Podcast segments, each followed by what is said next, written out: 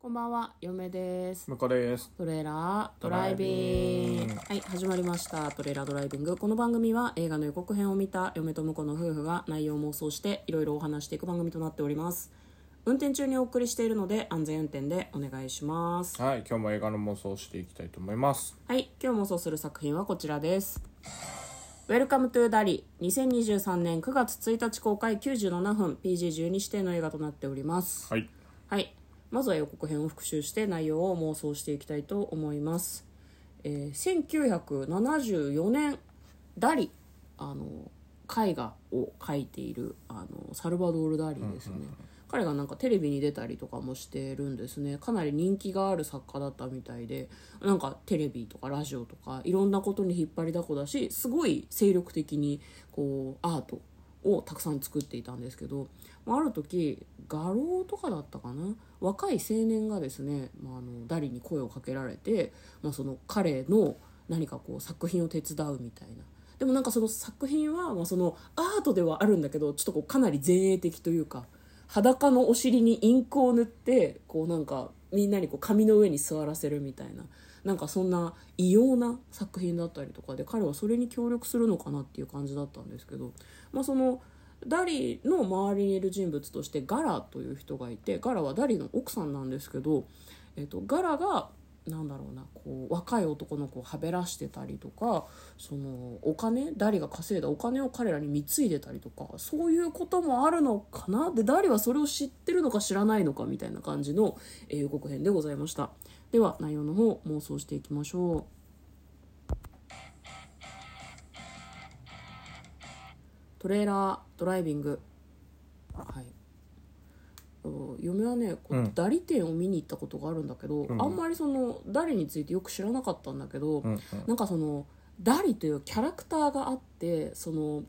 すごいアーティストみたいなちょっとこう異端のアーティストみたいなのを常に体現しようとしててだからうんうんちょっとキャラ演じてるみたいなところもあったんかなっていうふううんなにるほど展示を見に行って思ったのねでその奥さんのガラがすごいマネジメントがめちゃめちゃ長けてるみたいな感じのその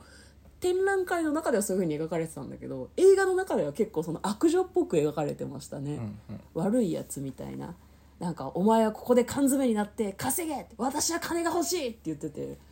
「うん大事だよね」ってすごいなんか嫁は思ったんだけど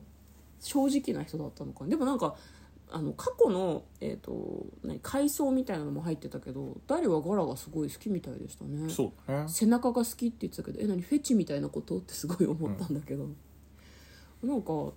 誰が死ぬところまでやるのかしらね電気的な感じの作品だとしたらまあそうね。そこまでやってくれてもいいかもしれないですね。でもなかなか描ける、その別に突然死したとかじゃなさそうだからさ。あそうなんだだかうらんなんかこう、それまで描くと、老衰とかまで描くとちょっと長いかなっていう気がする。あまたやっぱ、あの、あれですね、ブルーピリオドって漫画読んでさ、ーはいはいはいあの、思ったけど、こうやっぱ自己プロデュース力とかも結構大事なんだね、今うね。ん、当時は、うん今もそうだけど当時はさらにそういうのが得意な人ってやっぱり抜きん出てたんじゃないのまあ、かな、ここら辺は特になんだと思うんだけど、うんその前の画家さんたちってやっぱパトロンがいてそうそうそうそう生活でお金をもらってあの絵画はかけたけど、うんでもなんだろうなそれが実際あのオークションとかにかかってめっちゃ高値がついてうん評価されるっていうのはもう死んだ後だったりするわけじゃないですか。そうなんだからでずっそとう貧乏だったりとそかうさでその,、うんその作品をこう、なんだろうな市場に載せてうんあの資産家の人たちが持ってる資産にうんとして売り出していったビジネスがあるわけじゃないですかこそうねアートのねそうね、うんでそこに今まではその画廊の人とか画商の人とかがそういうのをやって盛り上げたけど、多分ダリは画商の人たちと組んでうんこう自分の自己プロデュースも知ってたってことなんだろうね。もう完全に今の時代でね今そさうだって作家でもさアーティストでも SNS とかでさ自分の宣伝を自分でできた方がいいみたいな雰囲気あるじゃないですか、ななんならそのなんだろう一回有名になった瞬間に、うんそのキャラクターを変えづらいとかもあるじゃないですかそうねそうねこれがねプロレスだったらヒールターンしたりベビーターンしたりねもういろいろ楽しいんだけ どいや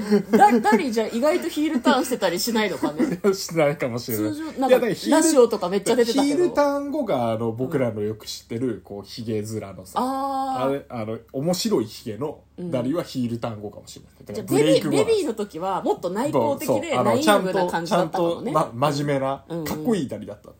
なるほどそこが多分これだけだと売れないっていうかそのうん奥さんに見出されて、あんたはあともっとやばいキャラで行くべきよヒゲをカールさせなさいってまず言われたのかな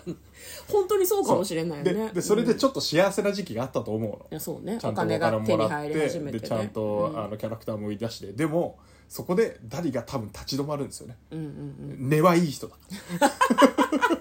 うん、奥さん悪いやつエンドじゃん今いやだから奥さんも心を鬼にして、うんじゃあ私が外で、あのお金を使うとダリは何くぞって言って、うんあー絵を描いてなるほどねそれをぶつけるからじゃあ私生活をもっとプロデュースせねばっていうので,、んで最後は奥さんとダリはちゃんと幸せにねうんあのプロデュースも成功してまあまあ,、あの絵としては、なんだろうバンバン売り出す系じゃもうあのねいっぱいお金も稼いだしうん稼ぎしすぎなくてもいいとだからあんたもう私も休むからあんたも休みなさいよみたいな 感じであのどっかに引きこもってひっそりとうん晩年を迎えるんじゃないですか。割と穏やかな終わり方ですねそうそうそうだから途中すげえ激しいんだけどなるほどね、